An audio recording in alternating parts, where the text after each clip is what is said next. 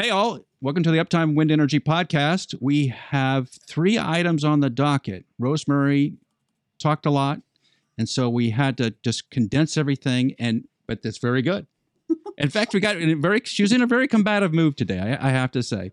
So she was ready to go, all fired up. First topic is Aerones, Aerones, Latvia, getting $9 million in funding. And we, we try to connect that funding to what the future marketplace is. And we think there's huge upsides for them. And then I get, get on my high horse a little bit about waste to fuel and to what extent that can be called green or maybe maybe it's more towards greenwashing. So GE renamed themselves GE Vernova on the energy side, so renewables and the rest of their energy portfolio. And we're going to put on our marketing hats and talk about that for a little while. Stay tuned. It's a good episode, everybody. We'll be back right after the music.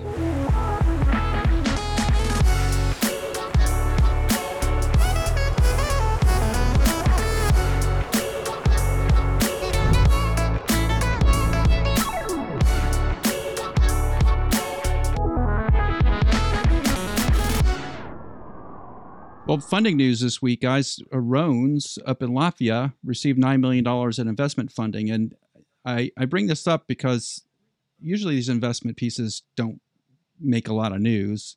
But the company that, one of the companies that invested in Aerones decided to write up a really detailed long article as why they invested in a company in Latvia.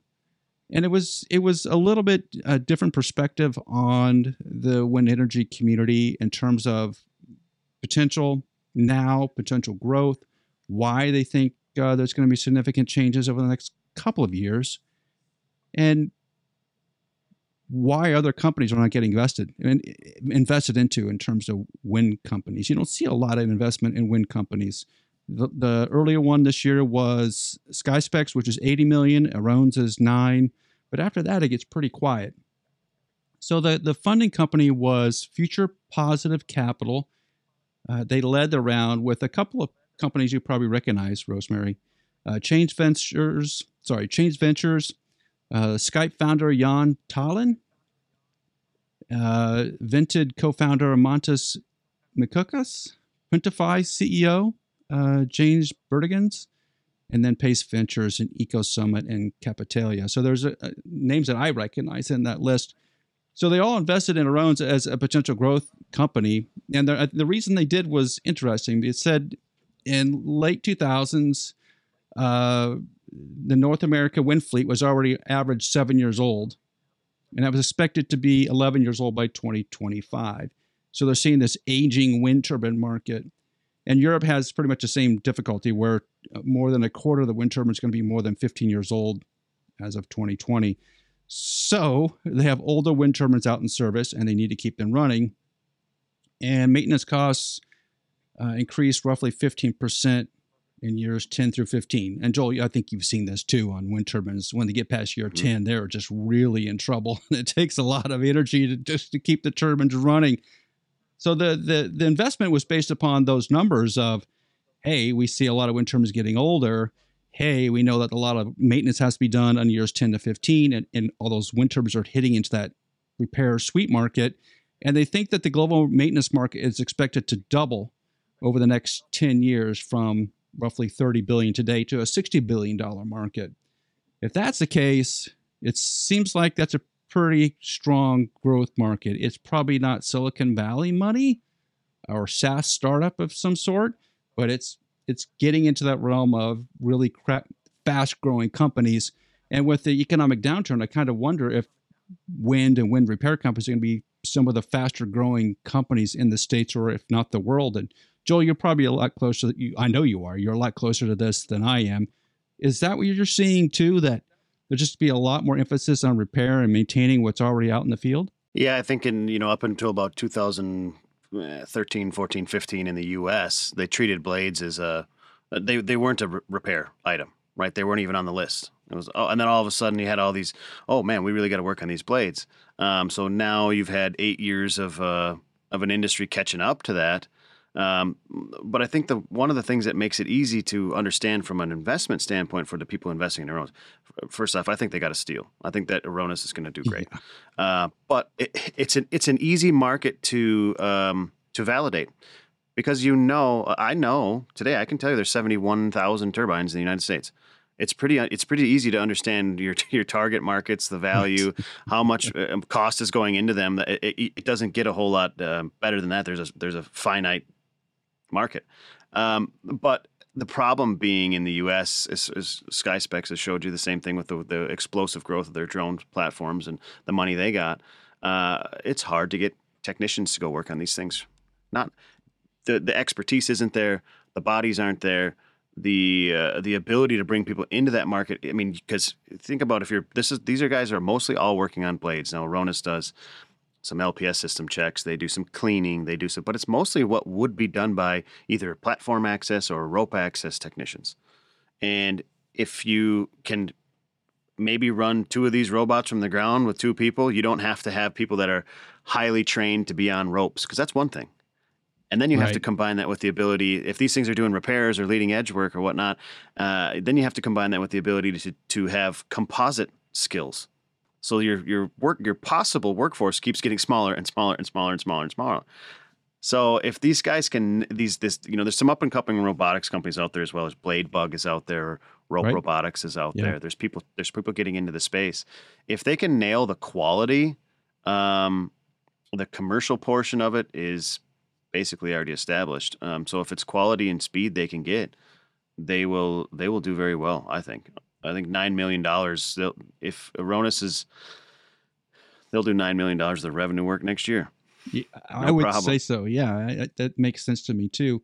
One other aspect is the offshore growth that the investors believe that offshore is going to be big. And again, you, when you talk about finding technicians to do offshore work, you're talking about even a smaller subset than onshore, just because of the yeah. skill sets required, mm-hmm. right? And, and, so that's going to lead to more robotic work. And I think this makes a lot of sense in terms of an investment. I just don't see that going to rope robotics, for example, or blade bug. You just don't see those kind of investments, and maybe they are happening. Yeah, why not? Right. Why not? Yeah. If, if the market is that hot and the potential is that hot, you think you'd see a little more activity in terms of that marketplace. And at the same time, I had a discussion with someone talking about blade uh, erosion, which is the, one of the main killers of blades. That uh, leading edge erosion is very predictable. That was the argument. Leading edge erosion is very predictable. And I was thinking about that over the weekend and saying, I don't think that's the case actually. I think I think every blade that comes out of the factory is slightly different. And leading edge erosion is one of those things that finds those weak spots and not every blade has the same weak spot. So you kind of you get this sort of unevenness that happens out in the fields, particularly as the blades get older, which just leads to sort of a little more panic, I think. Like, oh, this blade's really having trouble and that turbine over there is you can wait a year or two. So it just leads to sort of more chaos in the marketplace where a quick fix may be the right solution. Well, I can I can say right now I know of two, and I know intimately of one uh, university project or uh, group projects, uh, joint industry ones that are trying to address exactly that blade defect forecasting. Yeah. Right. So they're trying to understand if we know all of the ambient weather conditions and we know you know, it, we're in, we're getting sea spray, we're getting this, say you're an offshore wind farm, or you're in West Texas, and we know how much particulates in the air, and and we can map out uh, a subset of this this farm on year one, two, and three. Okay, then by year five, six, seven, eight, nine, ten, we should be able to forecast what they're going to look like. Um, now, then you mix in the science and art part of you know right composites and blades. So I, I totally totally agree with your point there. But from a general standpoint, I think you can get if you could get even from zero percent accuracy where we are now, kind of going like, oh man, these these look bad. Good thing we got an inspection.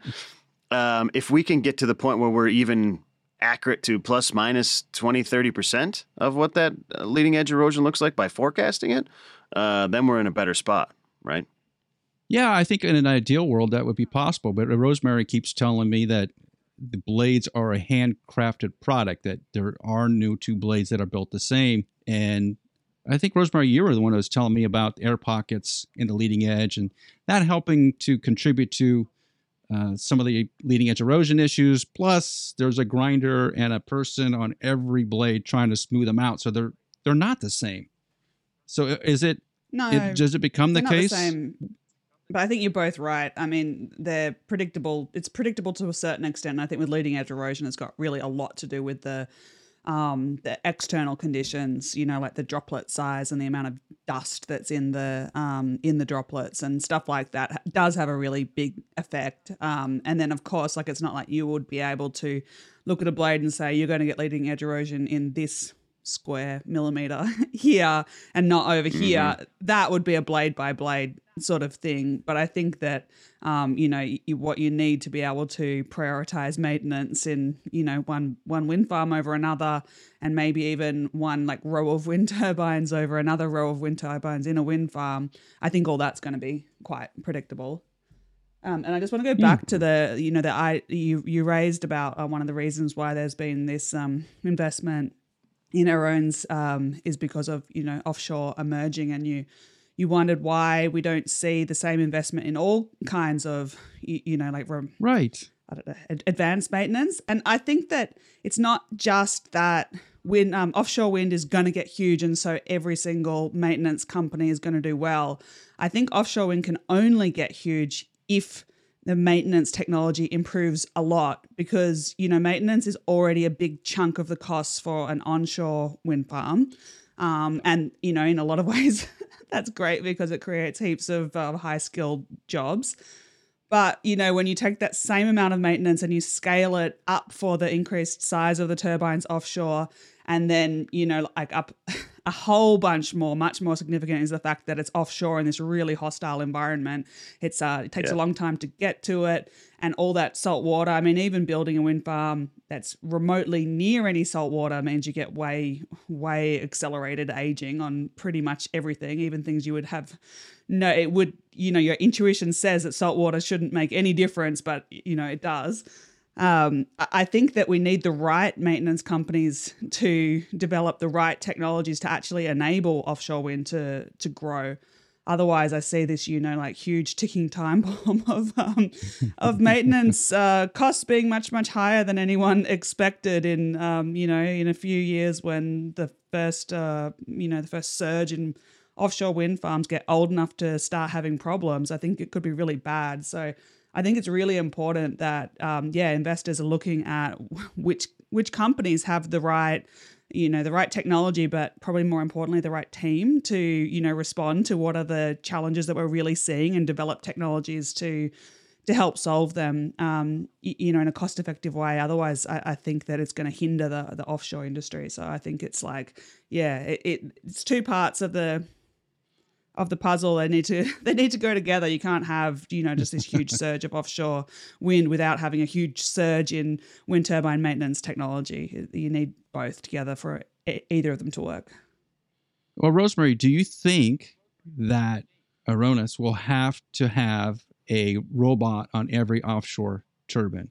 Do you think, or do you think that's the projection as we go forward? Is that every wind turbine will have, because of the size and the and the location, you're not really close to shore. Most of these turbine installations, Well, you have to have robot or ro- robots on every turbine platform?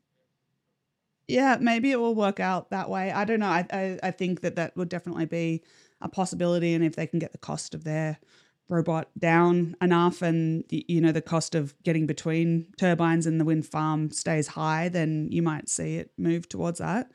But um, maybe can you explain how how does their own system work? Um, because it's not Offshore? it's not just drones, right?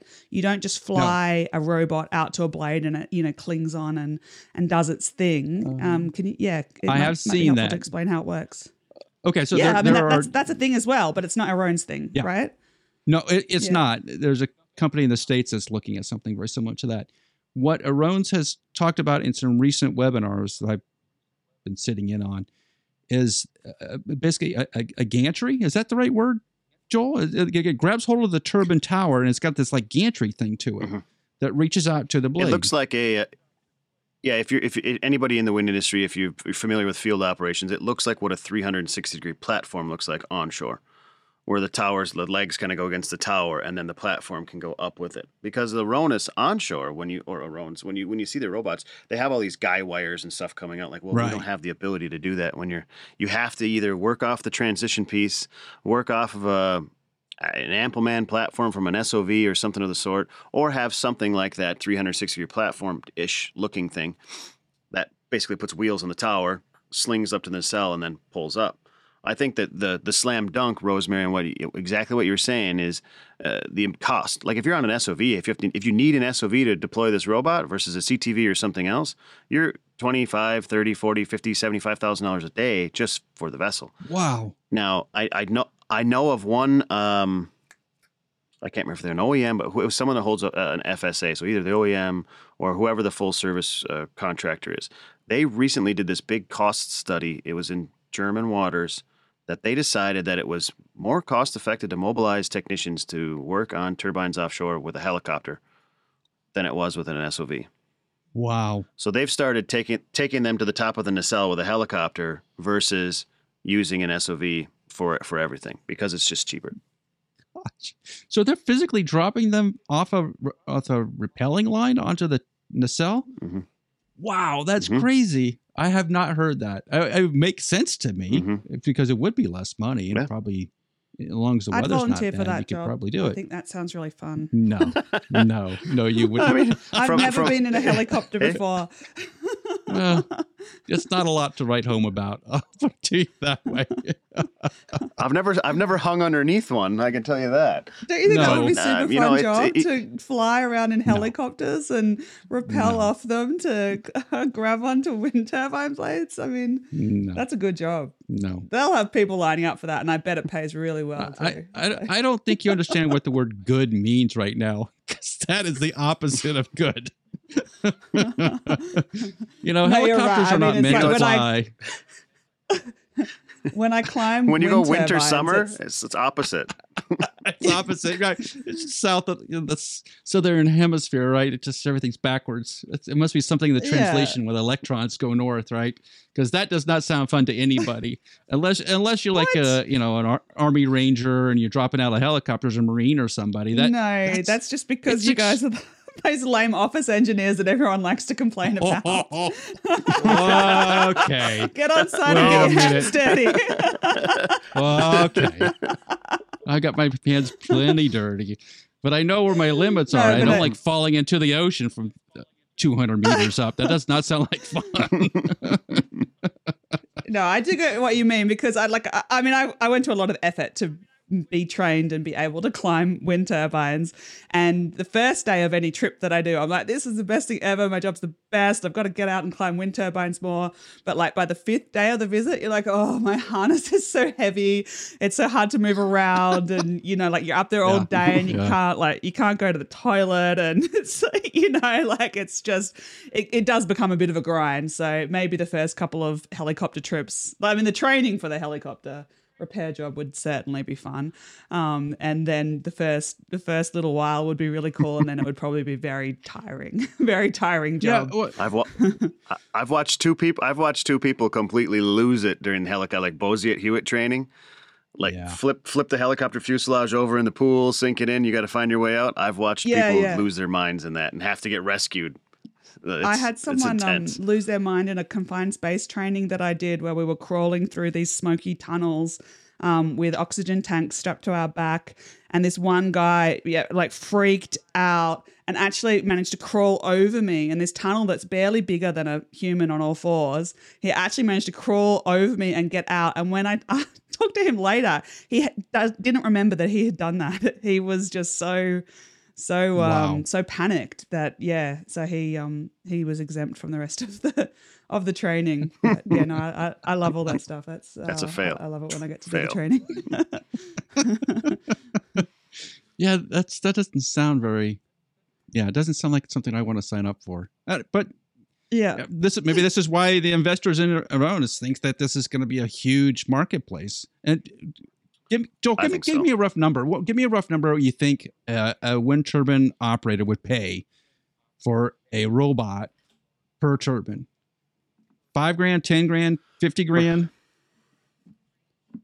it depends on what everything you're getting done, right? If you're somewhere where st- stat- like like I think about the German market because Right. they have uh, s- I'm saying statutorily either way. They're the only place I know that has you have to test your lightning protection system every year. France right by law. too. I think France does every other year. Okay, so yeah. France is, I th- yeah, and France France is a little bit more lenient, but it, the Yeah. Germany ha- Germans have to do it. So I could see robots for certain things per wind farm, like on onshore, because you mobilize them with a pickup truck. It's pretty simple.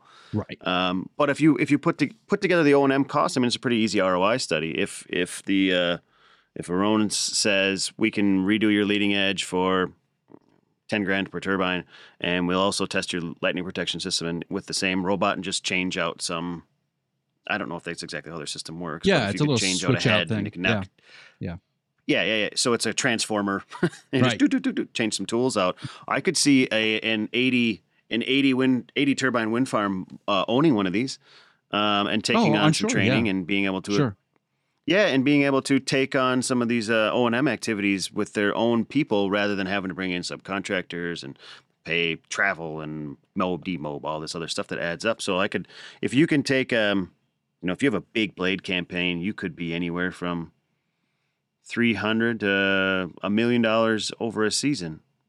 You could probably buy one of these robots for cheaper than that, and Yeah. then have them do it every year with some Yeah, that, so that would make sense. I mean, if, that, if that's a business, if that's a, yeah, if that's a business model, it's possible.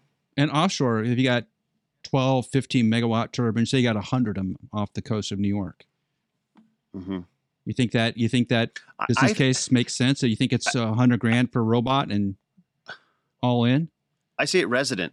I see it as resident. If you have an SOV, like if you, so we'll take take a take the like uh, Princess Amalia Wind Farm of the Netherlands. There's there's a section of those that are so there's five of them right in a row right, Right. there Yep, right, and yep. so they have SO S they have SOVs that are on permanent hire. They have a contract through 2034.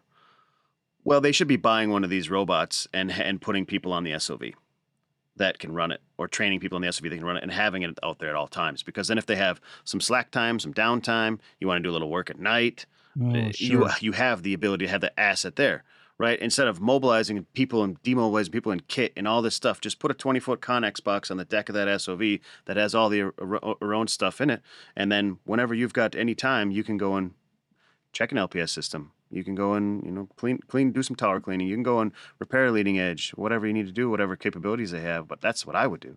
But I, I don't run the world. So knowing all those numbers now, what valuation would you put on our own as, as uh, five years from now? Will it be a hundred million dollar company? Yep. You think so? I, I think so too. Weirdly enough, I do. I think I think it's quicker than that. It may I be, yeah. three years. Three years. if they can if they can get if they can build enough so they have some capital now if they can build enough robots fast enough and if they can train the people up fast enough to run them because they've proven their they've proven their technology they're all over the world trialing it with people and Yeah. and, and making things happen Sure. as long as they can as long as the quality is there in in the deliverables of the product as long as the robot works well and it's safe they've gone through all those things um, how fast can you build them and how fast Right. can you train people to run Yeah. them And of course, in any sort of financial discussion, do not listen to engineers on podcasts to make investment decisions. do your own yeah. research. yeah, yeah, yeah, yeah, exactly. Engineers are the worst. little, the little, the little SEC, the little star SEC thing. Like, this is not investment red advice. light behind me. alert! Alert! Yeah. So we- we're gonna keep following this, and, and Dainis and the and the crew in Lafayette have done a really good job to get to this point. I, I want to not miss something as well that Rosemary said uh, five or ten minutes ago. When you invest, you're investing in a team. Right. right? You have a product, you have technology, you have the commercials, you have all these these these metric things. But the intrinsic that you cannot actually measure is that team. And I know Alan, you've met Dennis many times. I have as well. Um, everybody that I've ever talked to or dealt with over there, they seem like a great team. They're So, hustlers. um, They're they're working hard. Yeah. they really are. And they're and Yeah. the webinars. If everybody gets a chance to watch the webinars, they're free.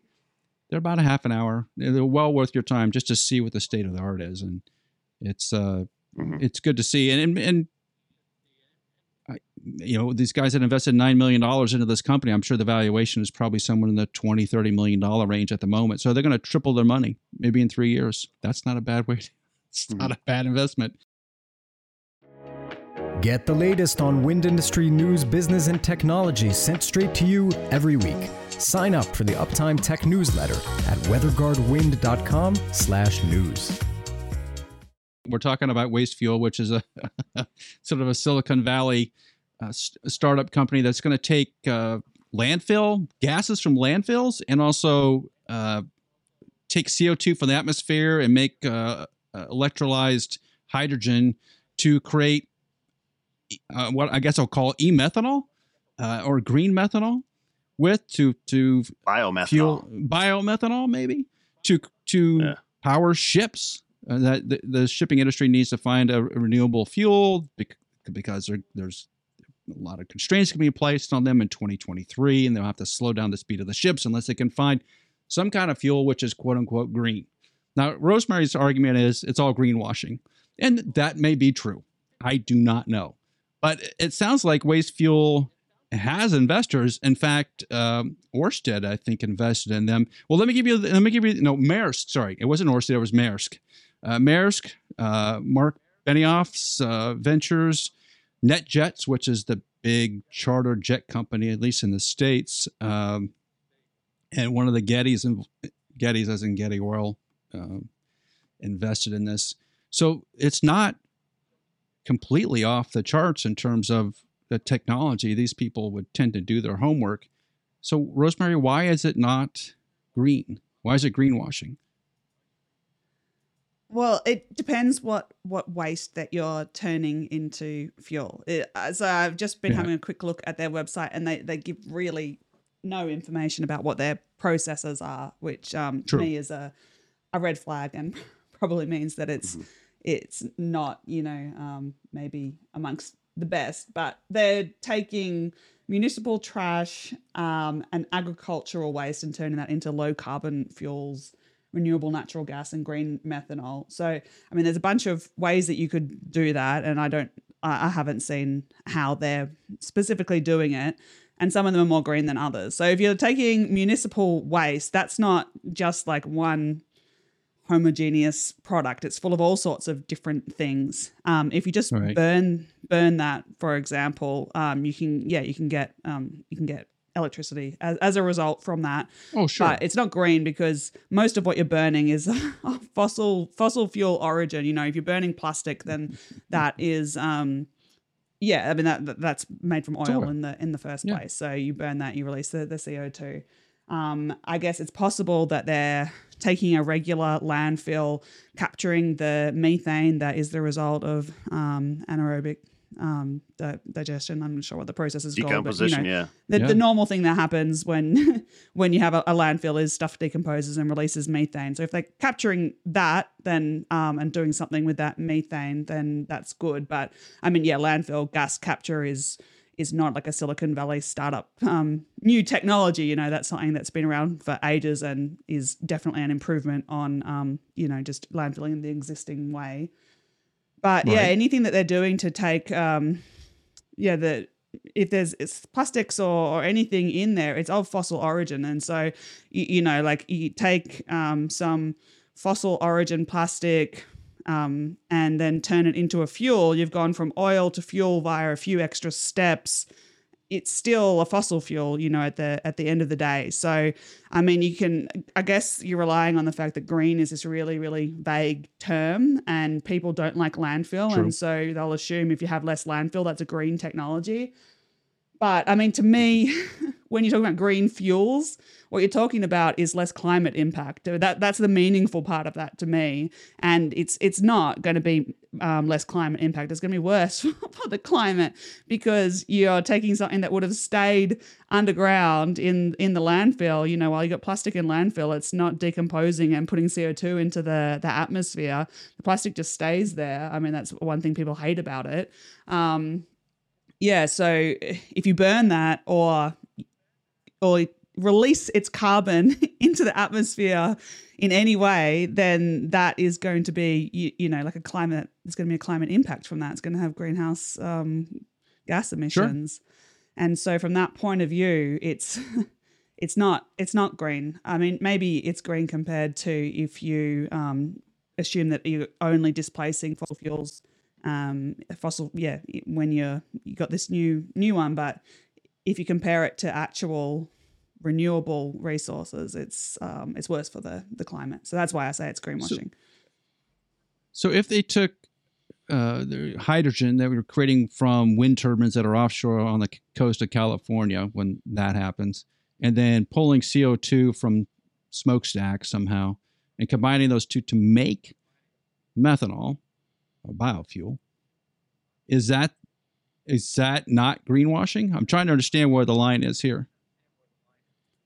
Well, I mean that um, if the hydrogen comes from a renewable resource and whatever um, power that you use to extract the CO2 from wherever you're extracting it, if that was renewable as well, then right. I think yeah that that I don't think that that's greenwashing. I think that that's a you know expensive way of resource intensive way to get uh, an end result, but I don't think it's greenwashing. No.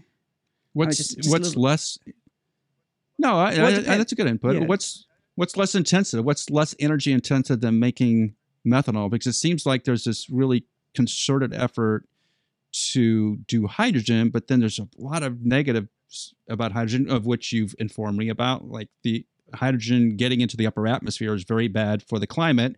We don't want to do that.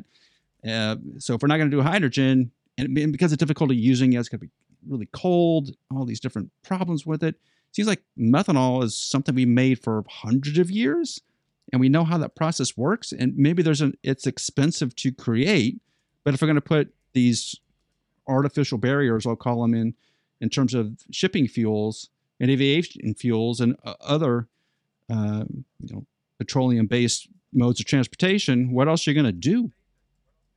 It seems like you're all, you're all of a sudden you're, you're funneled down into some sort of renewable methanol yeah, Isn't I mean, if you the, need methanol, really the then if, if you need methanol, um, then yeah, the, you know, there's certain green green ways to make it, and that's fine. But the issue where I would say it's more resource intensive than it needs to be is if you're using methanol for something that you could just directly electrify. It's the same issues with hydrogen. You know, it takes a lot of energy yeah. to make it and then release the energy again. So it's only um, when you're comparing things that could be electrified that people, you you know, like it's like um, you know that saying when all you've got is uh when you're all you, the only tool you've got a, you've got is a hammer, then everything starts to look like a nail.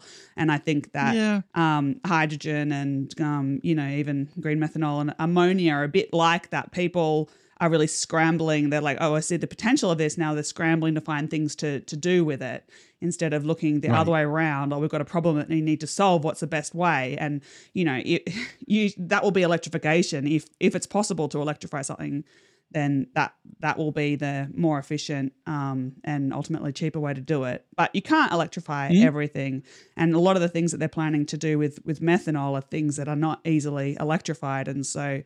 Right. In that case, yes, go Ships. down that path, make Ships. it green methanol, and that's great. Airplanes. Um, as long as you don't start yeah. looking for extra things to do with your your methanol or your, your green hydrogen now that you should have done, because you know, like if you um, you take example of a fuel cell uh, electric vehicle that runs on hydrogen and you compare that to an electric car, um, you know the number of extra steps that you need to you need, uh, to get the fuel cell car working, you need to first of all generate the green electricity to drive the right. um, the electrolyzer, which needs to make the hydrogen, and then you need to um, get it to where you want to use it. So you're going to have to compress it, maybe liquefy it, transport, and at the end of all of that stuff, and then, you know, back into your fuel cell to convert it back into electricity to drive the car, you end up using needing three times as much green electricity as if you just, you know, connected that wind turbine into the grid and then right. into the, you know, power socket that charged your electric car. So you know that's what I mean about um, yeah. If you can directly electrify it, then no one wants to see three times as many wind turbines as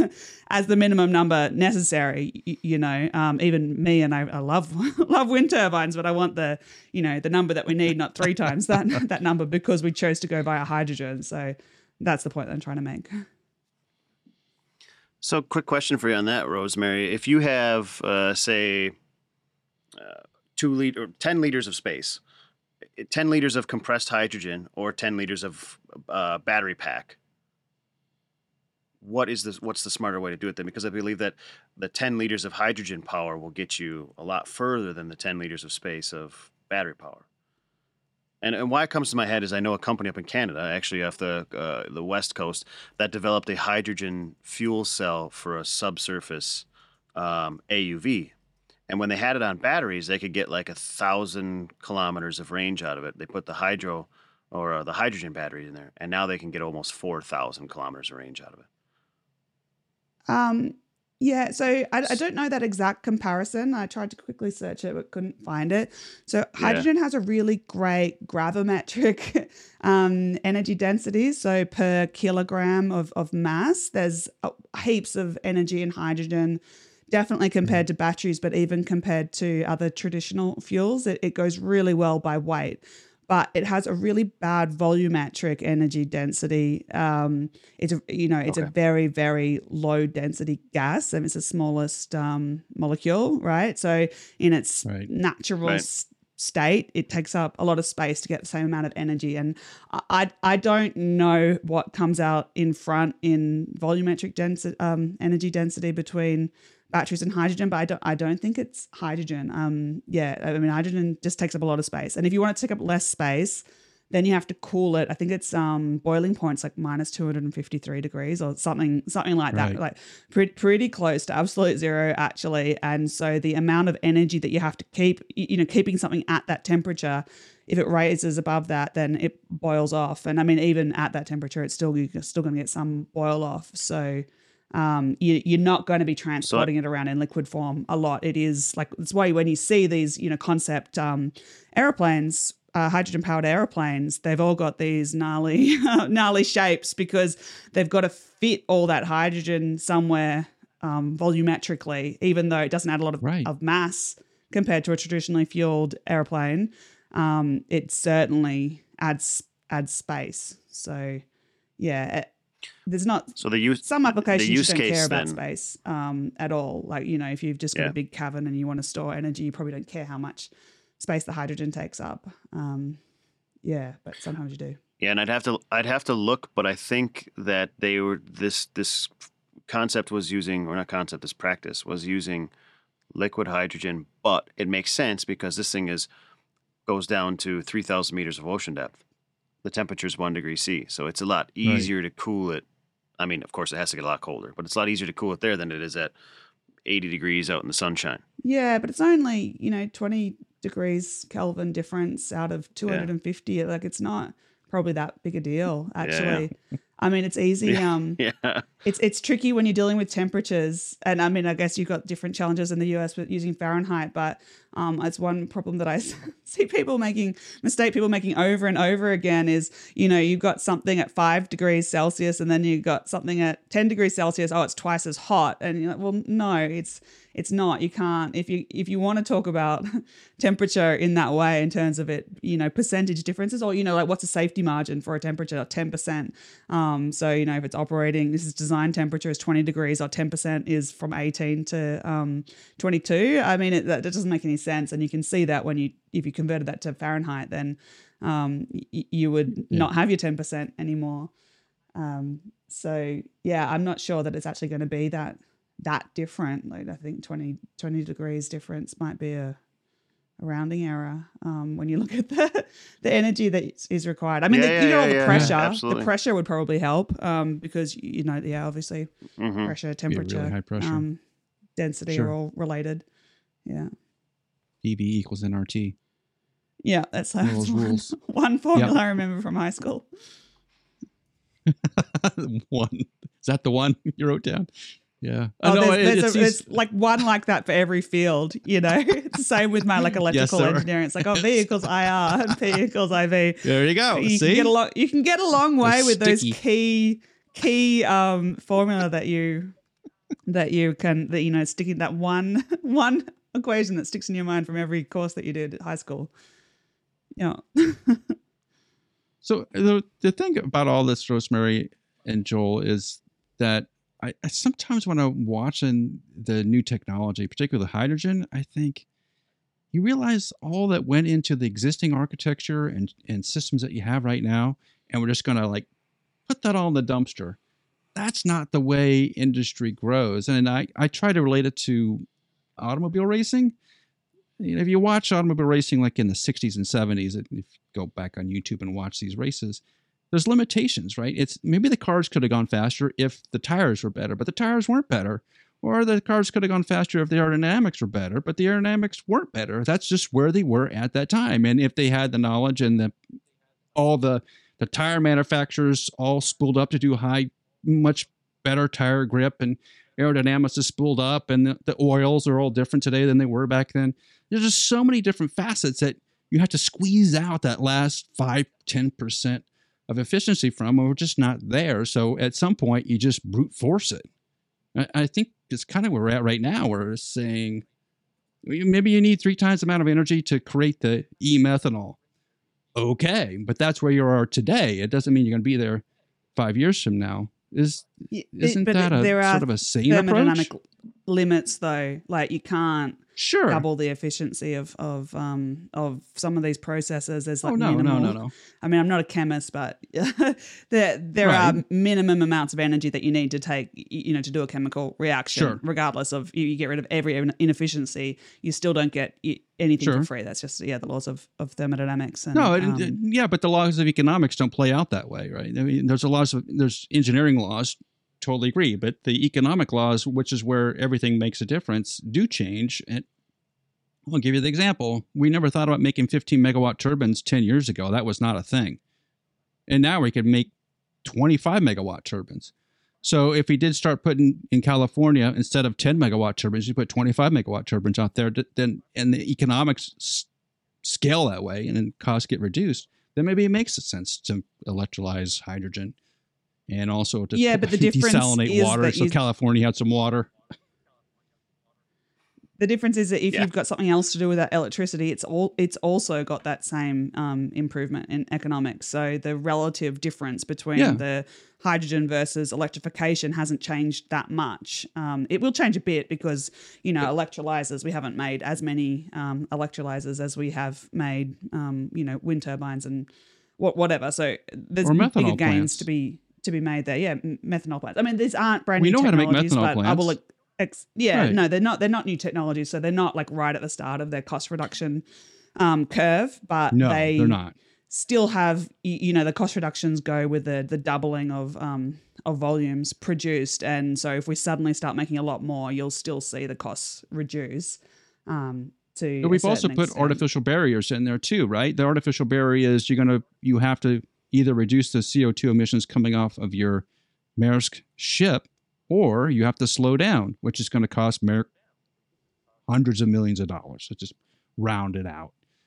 So at that point, with these artificial barriers put in place, then it may make sense to own a couple wind turbines. Am, am I too far off in left field here? It just No, seems like there's I this think is where you're it's right going when to you're when No. you're talking about industries that aren't easily de- elec sorry. When you're talking about applications that aren't easily electrified then then yes you're Right. you're right definitely.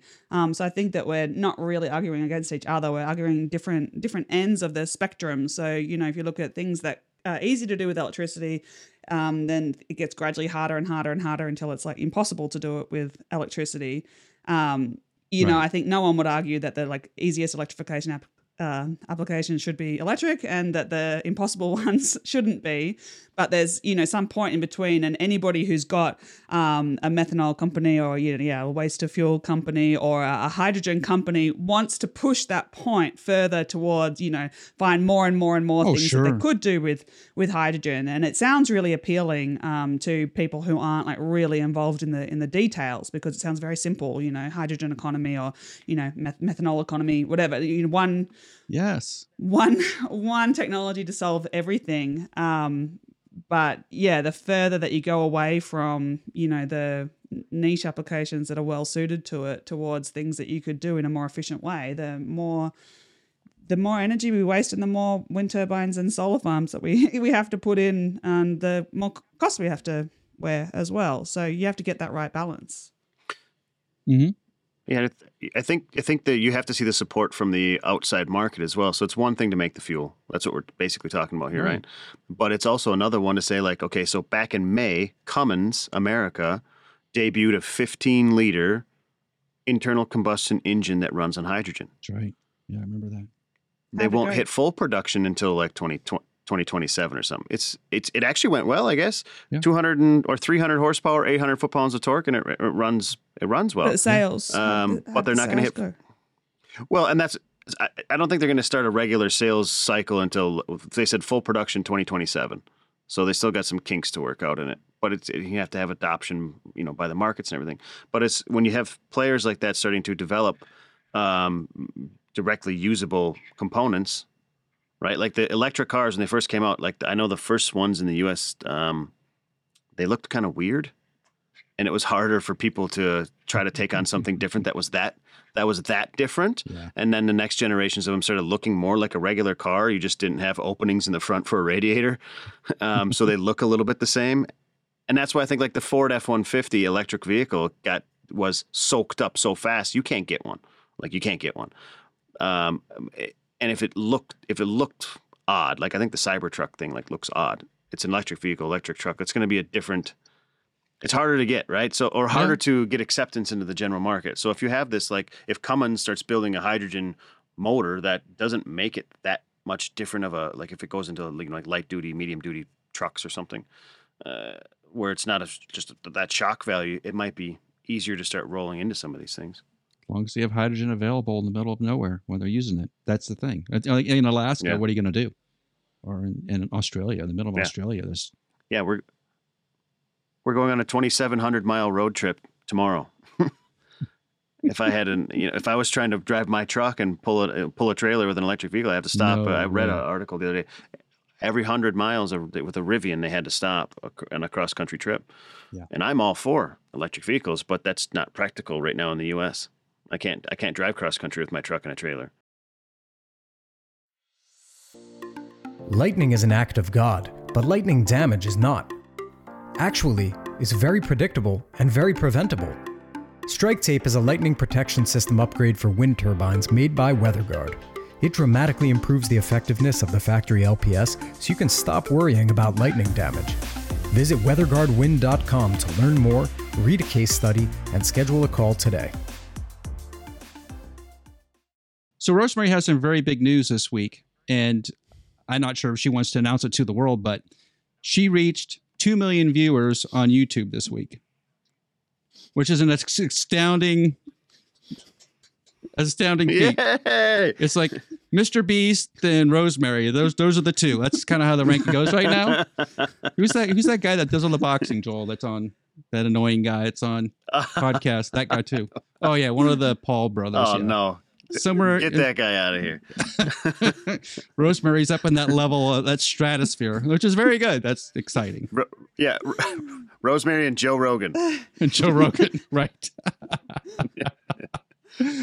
Uh, thanks, thanks, Allen. I wasn't sure where you were going with that. I'm like, what, what, what secret are you about to out to the, the podcast listening universe?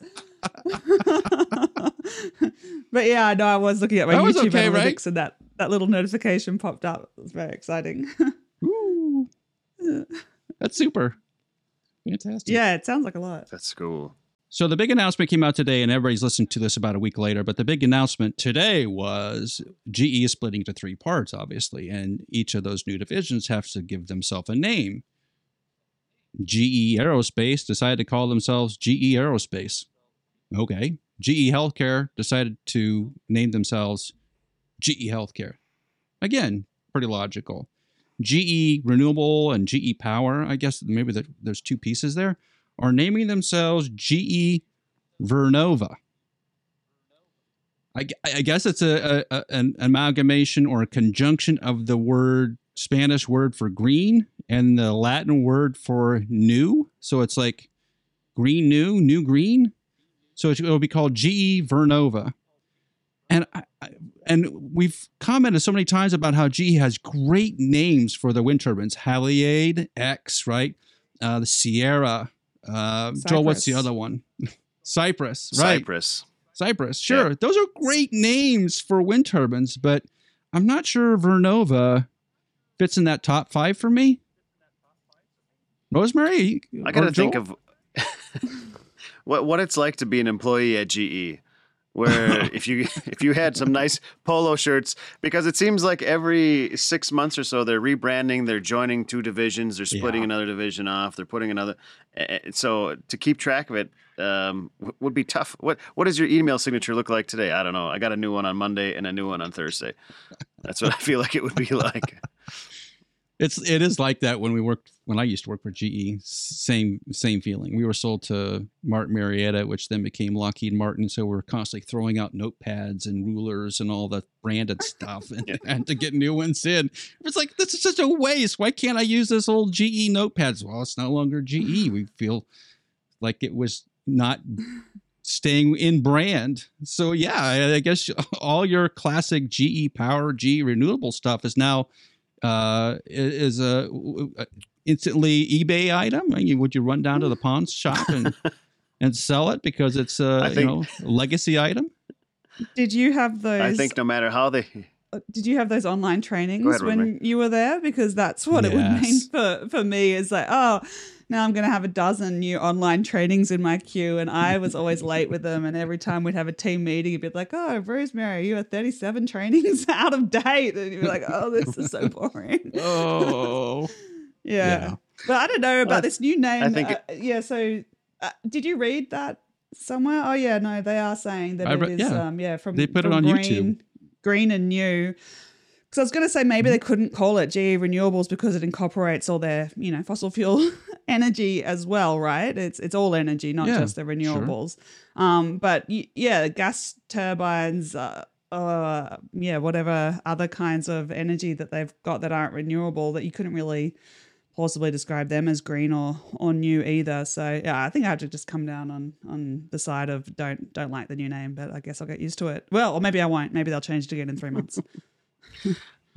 yeah. I think it's it's like it, this. This is like if you tried to rename Nike or into something, or like Google, where they have like Yeah. forty different companies that have different names. No matter what it is, it's going to be GE. Sorry, It'll just call- always be E. GE. just call yourself GE. Who do you work for? GE. GE. Okay, that's what it's going to yeah. be. Yeah. Same Yeah, with that's what it Facebook. I mean, does be. anybody call it Meta? I mean, I just call it Facebook and Facebook Yeah, group of companies. That's what when I'm when I'm complaining Yeah, about Is it. that is that what you really call it, Rosemary, or what do you really call Yeah, it? there might be some extra adjectives, but The in Facebook general, companies. definitely Facebook or or directly just attribute it to Zuckerberg. Anything evil that they did. That's what I'm saying. yeah. So I thought that GE had an offer. GE Vernova. I had to keep looking at that. GE Vernova you had an opportunity to make something really cool. You know, this is the time. This is the one shot in the next hundred years where you could do something really cool and get away with it. Because What would you have hey, what's called it, GE gonna do to you? I don't. I don't know. I mean, I was thinking like GE kick ass or GE. You know, we're uh, we're the best or something. You know, GE supers. I don't. I don't know. It just seems like you got an opportunity. Like it. May, it seems like maybe you should have asked around instead of asking a marketing group because it feels like a marketing group came up with it and started. You know what they do? They start joining odd words together to make up these names, and I think there's just a better way. Mm, In my book, I think you want to make it really stand out, and it just seems like Vernova just uh, doesn't really say. Edison, maybe there, there seems like there's something in the history that they could have pulled out and called it something cool because they they are the best naming company for wind turbines and they and they do such a great job with that part of it. I thought that would be something really interesting here, but Maybe Nothing. it doesn't matter what a bunch of engineers Nope. think. Maybe that's the point. They're trying to make it appeal to yeah, but we have to wear regular people, not We don't we don't work like in us. marketing. we don't, right, there's a reason we don't work in marketing. Is that what you're saying? yeah, Well, we have to we have to wear all the swag when you know the company picnic comes out and they hand you all the the plus you have to wear the name tag thing it's on your name tag all the time it's going to be on your t-shirts. it's going to be on every day you're going to see that a thousand times a day Eh, it just seems like they just lost and went by an opportunity but it may work out great I, I hope i wish them the best obviously i used to be a ge employee and rosemary did too i hope ge goes forever i think there's just a lot of history there. I'd hate I'd hate to lose that. G- GE forever. GE forever. Forever power. It should have had power in it. It should have had power in it. Even if Rosemary gets upset because they're burning oil or natural gas, it doesn't matter. Call it what it is. GE Power. And I don't GE have a problem electricity, with, with gas turbines as a supporting technology for the energy transition. So, yeah, no. GE dinosaur burners, something like that. Yeah, I mean, they, they had a chance. They just didn't take it. And, ah, darn it. That's okay. You know, in in terms of investment, which one, which one of the three? Let me ask you. What since we, we already put up our SEC alert for the day, do not trust the words, Mhm. investment words of any engineer. GE Power, oh, sorry, not G, sorry, GE Vernova, GE Aerospace, or GE Healthcare. Which ones is going to come out on top in in five years? Predictions. In terms of I'm, growth, I'm I'm taking Yeah, yeah. I go healthcare. I'm, I'm going to get in early so I can vote for healthcare. I'm gonna go. I'm going 50 percent Vernova, 40 percent or 30 percent healthcare, 20 percent aerospace. I just choose all of them. Oh, you think so? I, I think healthcare is going to be. In, I think healthcare is going to get limited by the government somehow. If, if there's a, uh, the federal government had their way, they would crush people the are getting healthcare old. industry. People are getting old. All the rich people are getting old, and they have a lot of money to spend to make it a little bit more pleasant for them. So I wouldn't bet against. Once you get past this wave, though, it's over, right? And then, at least in the United States, the baby boomer wave is, is starting to crest a little bit. I another- think it may be. yeah. But There's a few decades I- left left in it. Speak for yourself, Rosemary. Uh, we, I think, I think aerospace. weirdly enough, I think aerospace because they can go a lot of different directions. I think they can go a lot of different I don't know. directions. I don't know enough about the market. Well, they're talking about making some electric airplanes, and I think they're ready and they're poised to go do that if they're drawn to it. And, and I know they've been working in hydrogen for a little while. I- think they can go a lot of different directions. There's a lot of money to be made in, in aviation. There always has been. If the if the economies are doing okay, you can make a great deal of money in aviation, and you could in power for the longest time, but it's just going to be hard. Maybe as we're learning at the moment, it seems very likely that Germany's going to have a hard time getting natural getting natural gas, like maybe next week. It, they won't have it. Uh, maybe GE Vernova may fill that may fill that void with a bunch of wind turbines and and um, nuclear power plants or whatever else they're going to do. I don't know. It's it's going to be interesting. All right, everybody. Thanks for listening. Be sure to subscribe in the show notes to the Uptime Tech News, our weekly newsletter, and also join Rosemary's very popular YouTube channel, Engineering with Rosemary. And we'll see you here next week on the Uptime Wind Energy Podcast.